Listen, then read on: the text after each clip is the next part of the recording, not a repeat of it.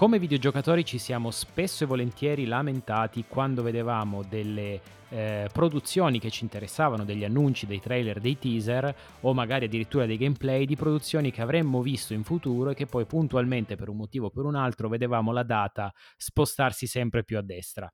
Questa è la vita del videogiocatore, ma se vi dicessimo che in realtà non è poi così male. Benvenuti a un'altra puntata del Triangolo Nerdangolo Podcast. Come tutte le settimane sono Luca in compagnia di Alessandro. Ciao a tutti. E Lorenzo. Ciao ragazzuoli. Ebbene sì, in questa puntata vogliamo raccontare a tutti voi che ci ascoltate, videogiocatori e giocatori da tavolo, quelle che sono diciamo le, eh, dire, le vicissitudini che circondano la creazione di un progetto quando si parla di piattaforme di crowdfunding. Queste piattaforme che ormai voglio dire stanno spopolando da anni su, su internet dove effettivamente tutti gli utenti che sono interessati ad un progetto possono fisicamente finanziare e partecipare attivamente alla creazione di questo progetto. Attivamente leggasi dando, diciamo, un contributo monetario al suo creatore ideatore. Però effettivamente che cosa accade spesso e volentieri, specialmente nell'ultimo periodo andiamo incontro a delle attese che non sono mai o quasi mai quelle che effettivamente ci vengono, tra virgolette, promesse. E questo, ragazzi, altro che vedere un posticipo di qualche mese su, su un titolo di un gioco che deve, che deve poi arrivare. Sì, secondo me va fatta però una specifica all'inizio di questo episodio, cioè le tre persone che state ascoltando si sono riavvicinate al mondo dei board game in un periodo molto particolare della storia dell'umanità, ovvero quello del Covid. Il Covid ha complicato tutto, tutto. Quindi persino, diciamo, quello che è il fronte appunto del, del crowdfunding, no? della produzione di massa, diciamo, di copie uh, dei, dei, dei, dei, vari giochi da tavola, è stata fortemente inficiata dal fatto che ci fosse il Covid. Tutta la produzione era dislocata in Cina, la Cina ha avuto mille problemi, c'è stato l'aumento dei costi dei materiali, mm, cioè veramente casini su casini. I giochi non arrivavano, le spedizioni erano bloccate e attualmente ci sono dei giochi che abbiamo ordinato più di due anni fa che ancora stiamo aspettando. Ordinato è la parola sbagliata, eh? sostenuto più di due anni fa e che attualmente siamo ancora in attesa di ricevere. È lunga, è un percorso veramente, veramente lungo e tortuoso, fatto di spesso aspettative disilluse, perché poi si parte con tanti buoni presupposti e si arriva ai compromessi, compromessi che comunque sia devi dare alla gente, perché comunque questi giochi vanno spediti. Oltre a situazioni dove invece il compromesso non lo si raggiunge, semplicemente si dice ok, facciamo così, se ti sta bene bene, altrimenti il calcio te lo prendi da qualche altra parte, ecco. Ma comunque è meglio aspettare che aggiungere soldi, direi. Sì, esattamente. Come diceva Lorenzo, infatti ci sono state delle realtà che purtroppo hanno visto non solo dei, degli slittamenti a destra di alcuni, di alcuni, progetti che magari possiamo aver sostenuto, eh, ma altri che hanno mutato in corso d'opera quelle che erano le condizioni alle quali uno credeva di, eh, diciamo, di, di aver sottoscritto fondamentalmente. Ma andiamo un po' in ordine, spieghiamo un po' come funziona, qual è il fascino di queste piattaforme di crowdfunding. Noi adesso stiamo parlando posso di Kickstarter. Io, posso dirlo io. Allora, Vai. se volete finanziare un Kickstarter su Buy Me a Coffee, c'è offrici un caffè e potete finanziare questo fantastico Kickstarter che si chiama Triangolo Nerdangolo Podcast. Oppure seguirci su Facebook e Instagram e il nostro gruppo Telegram, l'angolo del triangolo scusate. Oh, esattamente. Peccato che non, non, è proprio così, però ecco, diciamo che, diciamo che noi quantomeno, nonostante tutto, tutti i lunedì mattina arriviamo puntuali, salvo magari qualche mezz'ora di ritardo. Ci eh, finanziano alla settimana. Esatto, esatto. No, diciamo che ecco, spieghiamo un po' qual è il fascino di queste, di queste, piattaforme di crowdfunding. Noi finora abbiamo nominato Kickstarter perché è quella sicuramente forse più iconica, eh, forse quella che ha avuto più eco nel tempo e che eh, eh, sulla quale diciamo si può finanziare la qualunque, quindi non è una piattaforma di crowdfunding settorizzata in qualcosa, ma è una, è una, piattaforma sulla quale si può trovare veramente qualsiasi tipo di prodotto, dal videogame al gioco da tavolo, forse videogame non così tanti, ma in realtà eh, comunque ci sono anche quelli, il gioco da tavolo, il il capo d'abbigliamento con delle particolarità, l'accessorio tech con delle particolarità, tutte cose che normalmente in un negozio non troveremmo. E non solo, troviamo queste, questi prodotti come se fosse una grande vetrina, ma eh, Kickstarter, e di questo ne fa un banner, non è un negozio, quindi noi di fatto non andiamo a prenotare il prodotto, ma andiamo a sostenere il prodotto eh, dando una mano a livello monetario al suo creatore ad arrivare al quorum che eh, è la cifra che secondo l'ideatore di questo prodotto è quella necessaria per portare in produzione questo, questo prodotto appunto di cui sopra. Esatto, e a proposito di banner ce n'è un altro che, eh, come dire, sorvola ogni tipo di, di dubbio che dice le ricompense non sono garantite. E questo è un po' il perno fondante del discorso crowdfunding, perché io parto con un progetto bellissimo, ok? Fantastico, e poi come ho detto prima arrivo a quello che è il compromesso, la realtà. Certe volte il compromesso non si può raggiungere, certe volte ti rendi conto che hai promesso qualcosa che effettivamente non si può fare perché per mille motivi, eh, perché hai sottostimato magari un costo di produzione, a quel punto ti trovi senza soldi, magari te ne hanno dati tot e ne, te ne, ne hai bisogno di tot più Y, perché non hai previsto che effettivamente potesse succedere una catastrofe come il Covid. E di conseguenza quello che succede è che chi sostiene il progetto può trovarsi di fronte alla situazione dove non vede arrivare quello che ha comprato virtualmente ed è sbagliato pensarla così, di fatto non stai comprando niente, come diceva Luca, stai sostenendo semplicemente un progetto, che tra l'altro ti arriverà fra moltissimo tempo. Tendenzialmente comunque meno di un anno è difficile che ci sia un Kickstarter o un progetto in crowdfunding di questo tipo.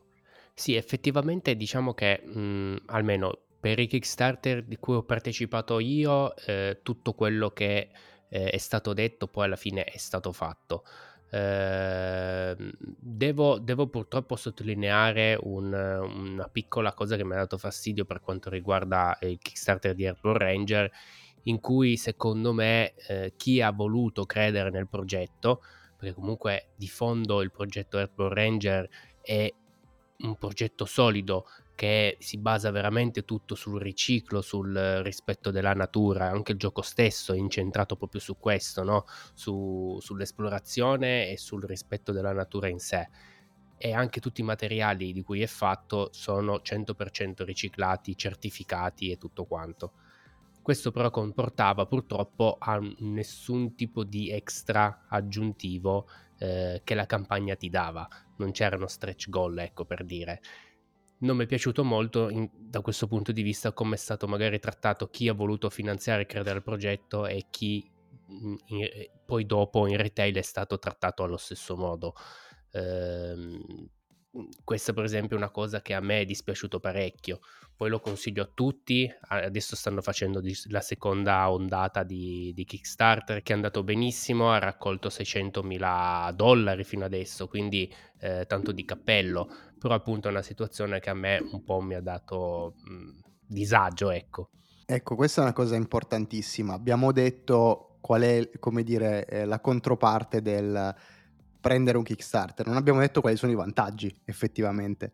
I vantaggi sono proprio quelli che elencava Ale, cioè tendenzialmente se tu prenoti, continuo a parlare nel modo sbagliato, ma abbiamo inteso che è il modo sbagliato, ma insomma se tu effettivamente pleggi e vai a sostenere un progetto su Kickstarter, hai la possibilità di ricevere tendenzialmente materiali extra oppure un'edizione premium del gioco proprio perché sei un sostenitore della prima ora e di conseguenza ti meriti un premio.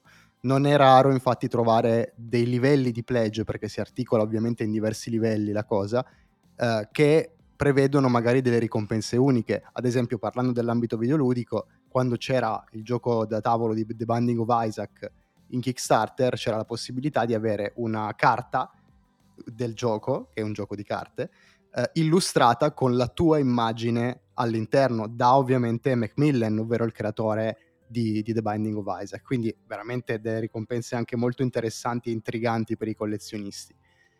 Tutto questo subordinato sempre alla realtà dei fatti, cioè ok, io ti prometto sta roba qua, poi effettivamente non so se la rispetterò. Sì, queste, tutte queste ricompense normalmente prendono il nome di stretch goal, che sono fondamentalmente delle, eh, dei target che il creatore del, del, titolo, del prodotto in sé eh, si dà, dove per esempio, eh, diciamo, facciamo un esempio numerico, eh, per andare in produzione questo prodotto ha bisogno di 100.000 dollari raccolti, eh, ma a, se arriviamo a 120.000 sblocchiamo questo primo stretch goal che, che ne so, magari consta di una scatola più bella, a 130.000 un altro tipo di ehm, diciamo un altro tipo di, di, di, dire, di miglioramento, di espansione o di estensione del prodotto core e via dicendo. E appunto, come diceva Lore, un utente può decidere di andare a sostenere questo prodotto eh, a seconda di quelle che sono le sue le proprie possibilità o quello diciamo che il prodotto per quanto lui pensa che questo prodotto possa valere. Ad esempio, nella storia recente abbiamo visto prodotti come il gioco da tavolo di The Witcher, eh, che tra l'altro adesso è su, eh, in fase di crowdfunding, il secondo titolo fatto da eh, On Board, con ovviamente la partecipazione di CD Projekt Red, che è il nuovo gioco di, eh, di The Witcher, eh, sempre a, diciamo, a tema narrativo, eh, dove il gioco di per sé di base eh, aveva un suo costo eh, per, per, poter, per, poter, accedere a questo tipo di, di, pledge.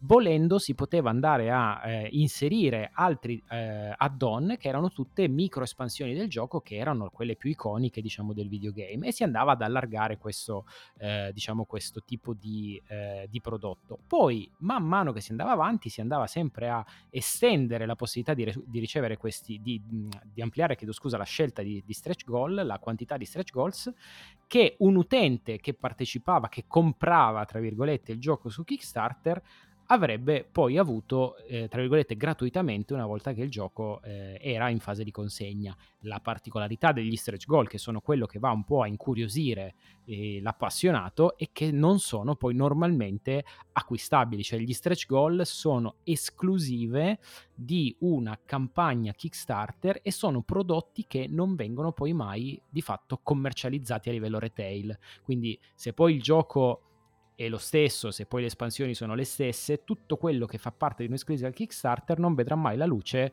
all'interno, diciamo, di un mercato retail. Tra l'altro hai citato gli add-on che probabilmente, non so se è una mia sensazione, ma nell'ultimo periodo sono sempre più eh, presenti e sempre più in grosse quantità mi ricordano un po' le microtransazioni, non so perché c'ho questo... c'ho sì, questo... in effetti, in effetti. Beh, però, però, diciamo che normalmente gli add-on sono un qualcosa per migliorare poi la quality of life del prodotto, no? Noi facciamo sempre degli esempi che ci competono, eh, tra virgolette, quindi il gioco da tavolo magari come add-on c'è il playmat a tema, che è una cosa come dire, un, che gli dà un tocco un po' più premium, che però ovviamente un add-on, quello lo paghi a parte se lo vuoi bene, poi se no c'è la scatola di miniature, perché adesso non è inusuale vedere questi, questi prodotti che per tenere magari i bassi costi ti danno comunque la, l'edizione core con, senza miniature, poi se vuoi a parte invece ti compri le miniature o l'edizione con le miniature che è quella che costa un pochino di più. Ehm, però diciamo che sono tutte, o, o, magari i dadi rifiniti, insomma ci sono tutta una serie di prodotti add-on che servono un po', ripeto, a migliorare la, la quality of life del, del, prodotto finito. E qui poi arriva, diciamo, il, il, lato oscuro della piattaforma, perché se fin qua sembra tutto figo e bello, eh, ovvero siamo in un posto dove in anteprima possiamo far parte di un progetto che ci interessa, eh, avere... Eh, ovviamente a costi vantaggiosi perché poi rispetto all'edizione retail per esempio un, un videogame un gioco base costa decisamente meno al netto poi che bisognerà aggiungere tasse di importazione e costi di spedizione che vanno sempre calcolati extra però eh, avere delle esclusive no? che ci consentono di dare molto più valore al prodotto che abbiamo acquistato eh, l'aspetto negativo qual è? È il tempo nel senso che, come diceva Lore prima, il tempo non è un fattore trascurabile quando si parla di queste produzioni in crowdfunding perché ci va il tempo, perché già di per sé la campagna dura mediamente un mese, un mese e mezzo, eh, si chiude la campagna, poi c'è la fase di late pledge dove viene data la possibilità a chi non ha partecipato alla campagna di andare a, eh, diciamo, inserirsi in questo processo, quindi di aprirsi a nuovi utenti, a nuovi eh, avventori, di andare a consolidare quella che è stata magari la nostra, eh, il nostro pledge, quindi se noi abbiamo pleggiato per un prodotto base si può andare a estendere anche questo tipo di, eh, questo tipo di acquisto, quello che poi nel pledge manager, quindi noi andiamo a mettere un prodotto in più extra piuttosto che in meno e poi inizia tutto il processo produttivo e qui, ragazzi, ovviamente siamo veramente in balia degli eventi, perché mediamente nella nostra storia, per la nostra esperienza personale, i nostri Kickstarter sono durati mediamente un paio d'anni, mi viene da dire. Quindi da quando effettivamente paghi a quando il prodotto arriva a casa passano almeno 24 mesi. Almeno. Ma Esatto, almeno. Ma infatti io penso che sia arrivato il momento di parlare di esperienze concrete. Parto io dicendovi con chi ho avuto la migliore esperienza e con chi sto avendo la peggiore esperienza. Sicuramente quello con cui ho avuto la migliore esperienza è senza dubbio Camon. Io ne ho fatti tre con Camon fino adesso, il terzo attualmente mi deve ancora arrivare che è quello di Cthulhu, um, Fear of the Known, e quello lo aspetto veramente come, come la Madonna. Però eh, gli altri ma due... tu lo sapevi che aveva comprato anche questo? Io non lo no, sapevo. No, l'ho detto. Allora, ammetto, io... ammetto di, di non... Sono stato trasparente nella mia spesa e l'ho detto immediatamente ve lo siete dimenticato, quindi non mi accusate di, no, no. Dire, di tenere i miei segreti. Eh, comunque, eh, le esperienze che ho avuto in precedenza, quindi gli altri due Kickstarter che ho fatto su Zombie, sai di realtà, mi sono trovato benissimo, nel senso che mi è arrivata una scatola perfetta, alla fine abbastanza nei tempi, parliamo di qualche mese di ritardo, ma ragazzi, ma ci sta, cioè non è il problema, non sono tre mesi, il problema sono due anni, perché due anni diventa veramente problematico a livello di... non so neanche dove sarò domani, figurati fra due anni, cioè diventa complesso anche a livello logistico questa cosa qua. Comunque sia, al netto di tutto con Camon ho avuto veramente delle ottime esperienze e penso che Luca dirà la stessa identica cosa perché ne, ne ha condivise alcune con me. Dall'altra parte io ho Darkest Dungeon. Darkest Dungeon è stato un incubo, un incubo. Non so se perché proviene da qualcuno che non è abituato a fare board game, che non si aspettava il boom che ha avuto la campagna Kickstarter, che se non sbaglio ha concluso con oltre 9 milioni versati, una roba senza senso, ragazzi, la campagna di Darkest Dungeon. Ma cosa succede? Succede il Covid, succede che c'è un, un incremento di prezzi enorme eh, che si riflette nei materiali e nelle spedizioni e di conseguenza questi signori devono fare mea culpa e dire eh, non avevamo previsto che ci fosse tutto il casino che c'è stato di conseguenza i costi non sono quelli che erano stati previsti, dobbiamo aumentarli. E questo aumento si riflette nel fatto che ovviamente bisogna sganciare più soldi a posteriori non previsti per una spedizione, quindi roba che comunque sia eh, ti doveva arrivare. E ovviamente qual era la condizione? La condizione era o paghi o paghi, cioè nel senso che le cose non le vedi, Purtroppo, ragazzi, ti trovi davanti a queste situazioni qua e non è l'unica. Adesso vi ho citato la peggiore e attualmente eh, siamo a due, me- due anni e mezzo di, di attesa. Io passerei la parola per capire le vostre. Volevo solo fare un inciso, lascio la parola ad Ale, cioè diciamo che non è che non siano proprio abituati a fare board game, perché comunque stiamo parlando di mythic game, cioè qualche cosina l'hanno fatta, ecco mi viene da dire però effettivamente mi rendo conto che eh, insomma aver già pagato un prodotto eh, quello che insomma tu hai pagato per Darkest Dungeon che ci sta ragazzi perché davvero se solo poteste vedere vi consiglio di andare sul sito e vedere effettivamente di cosa stiamo parlando, la quantità di materiale che c'è all'interno di questo, di questo progetto è veramente pazzesca. Hanno rispettato tantissimo il, eh, il videogame, nel senso in termini di ovviamente stile, temi, ambientazione. E, e il, il board game mi viene da dire che è esattamente come ve lo potreste immaginare se avete idea di come funziona il, il videogame quantomeno come, come idea. Poi le meccaniche di per sé magari sono qualcosina di ancora diverso però effettivamente eh, tanta roba. Ed effettivamente però eh, vedersi poi chiedere ancora un, eh, come dire, un, un, supporto monetario per poter portarsi a casa il prodotto dopo che siamo praticamente verso la fine del progetto, mi viene da dire, no, no perché alla fine mancava solo, mancava solo la spedizione, quasi praticamente. Sì e no, hanno avuto anche dei, gras- dei grossissimi ritardi a livello produttivo. Um, però, ripeto, eh, cioè, erano tutte cose prevedibili. Il discorso è che comunque sia mi stai chiedendo di sganciare più soldi per un progetto in corsa che davvero a questo punto non so neanche se vedrò.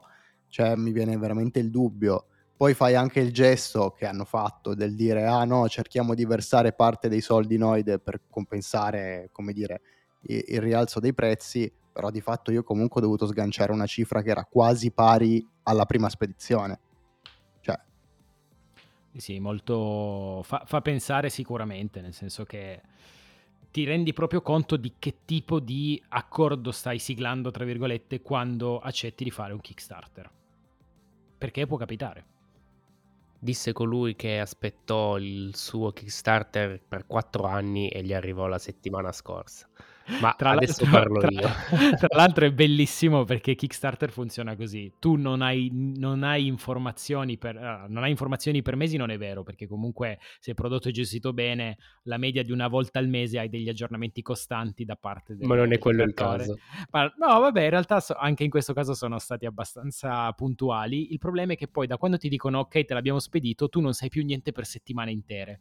Finché a un certo punto non ti arriva un'email del corriere che il giorno dopo ti consegnano il pacco a casa e quindi tu potresti essere tranquillamente dall'altra parte del mondo e, e, e vedere poi la mail e correre ai ripari per cercare di incrociare insomma questi, queste informazioni per, per ritirare il pacco.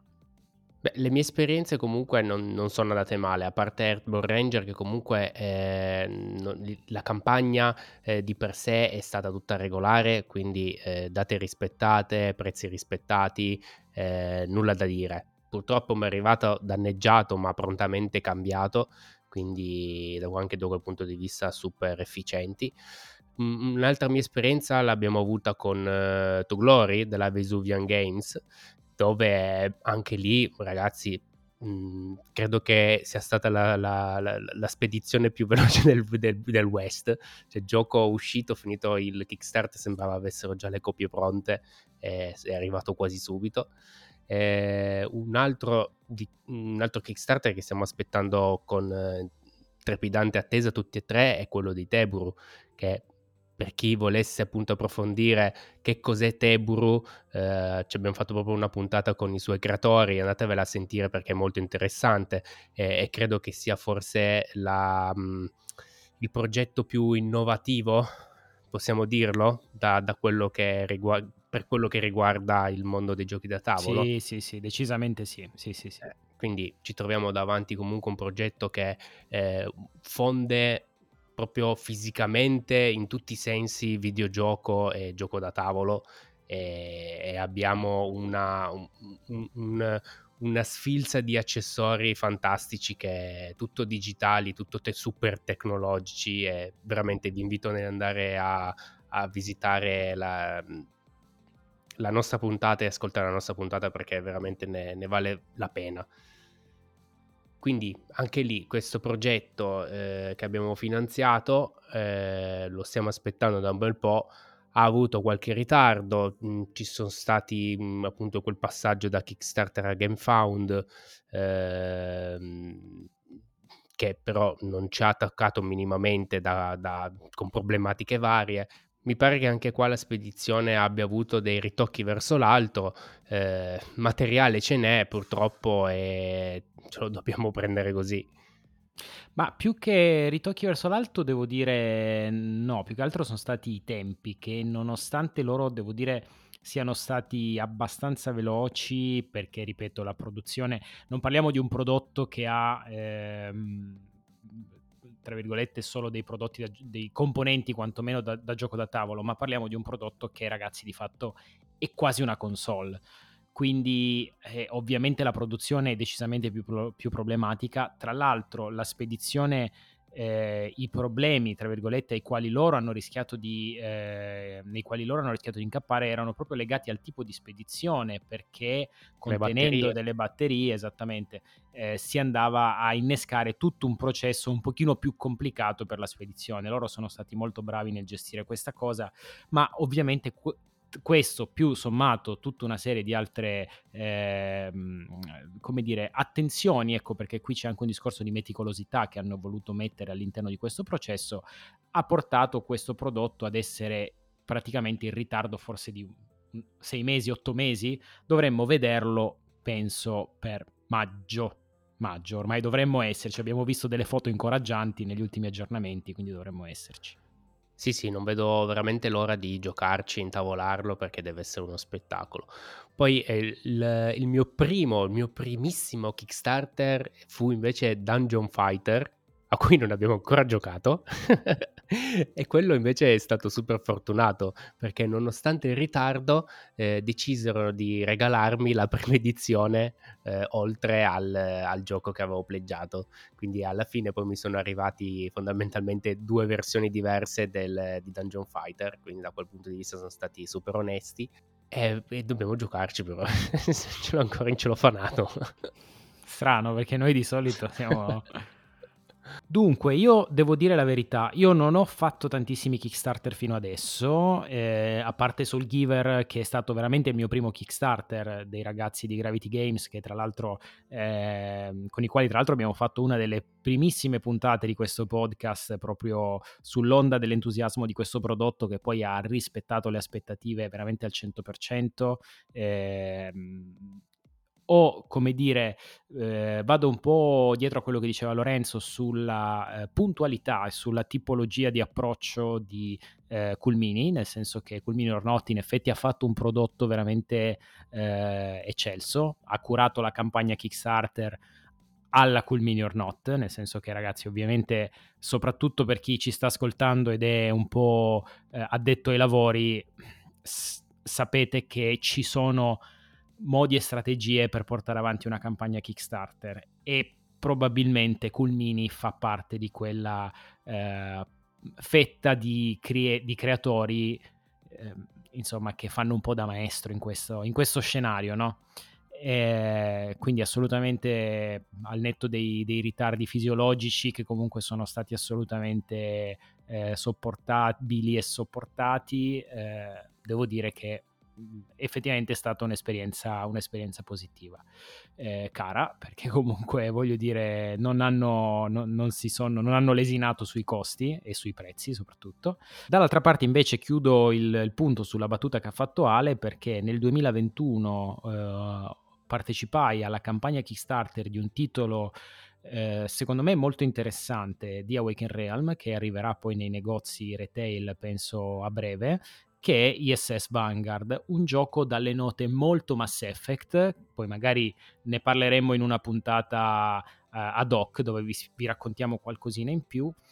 È un gioco narrativo, collaborativo, insomma c'erano tutta una serie di ingredienti che mi hanno assolutamente, hanno assolutamente attirato la mia attenzione e questo gioco purtroppo ha subito tutti i contraccolpi che abbiamo citato fino adesso, ritardi produttivi, ritardi di spedizione, ritardi dovuti a problematiche di eh, qualità, di standard di qualità non rispettati, di errori, eccetera, eccetera, eccetera. L'ultima, eh, diciamo, vicissitudine che pare siano riusciti a schivare sono state tutte le varie eh, problematiche legate sui conflitti internazionali che in questo momento stanno, come dire, ovviamente imperversando, eh, però le navi sono comunque arrivate. Il gioco è arrivato comunque eh, dopo quasi, anzi senza quasi, dopo tre anni, quindi capite bene che effettivamente, come diceva Lore, ti, anche, ti scende anche un po' l'hype, mi viene da dire, no? Nel senso, è ovvio che tu fai il Kickstarter consapevole che questo prodotto lo vedrai in futuro, ma poi in realtà quando il futuro non arriva mai, un po' ti passa l'hype. Infatti non è inusuale vedere tanti eh, baker che fanno, partecipano al Kickstarter e poi al momento dell'arrivo mettono in vendita il prodotto sui mercatini. Speculazione? Vabbè, ma quello è il, mi- è il minimo, mi viene da dire in questo contesto. Però vorrei chiudere con una nota purtroppo amara, mi viene da dire. Nonostante siamo qui a parlarvi di Kickstarter e nonostante ci siano state delle belle esperienze con Kickstarter, io non vi consiglio di fare un Kickstarter. Non vi consiglio anzi di fare quasi nessun progetto in crowdfunding oggi come oggi, perché è un sistema, in particolare quello di Kickstarter, malato, purtroppo. Malato perché si è ammalato nel corso del tempo. Cool Mini or Not è, è stato uno dei virus, senza ombra di dubbio purtroppo giochi così grandi che creano un eco mediatico così grosso tendono ad affossare tutti quelli che sono i giochi piccoli. E a quel punto cosa succede? Succede che la multinazionale riesce a mettere il gioco e a farsi finanziare.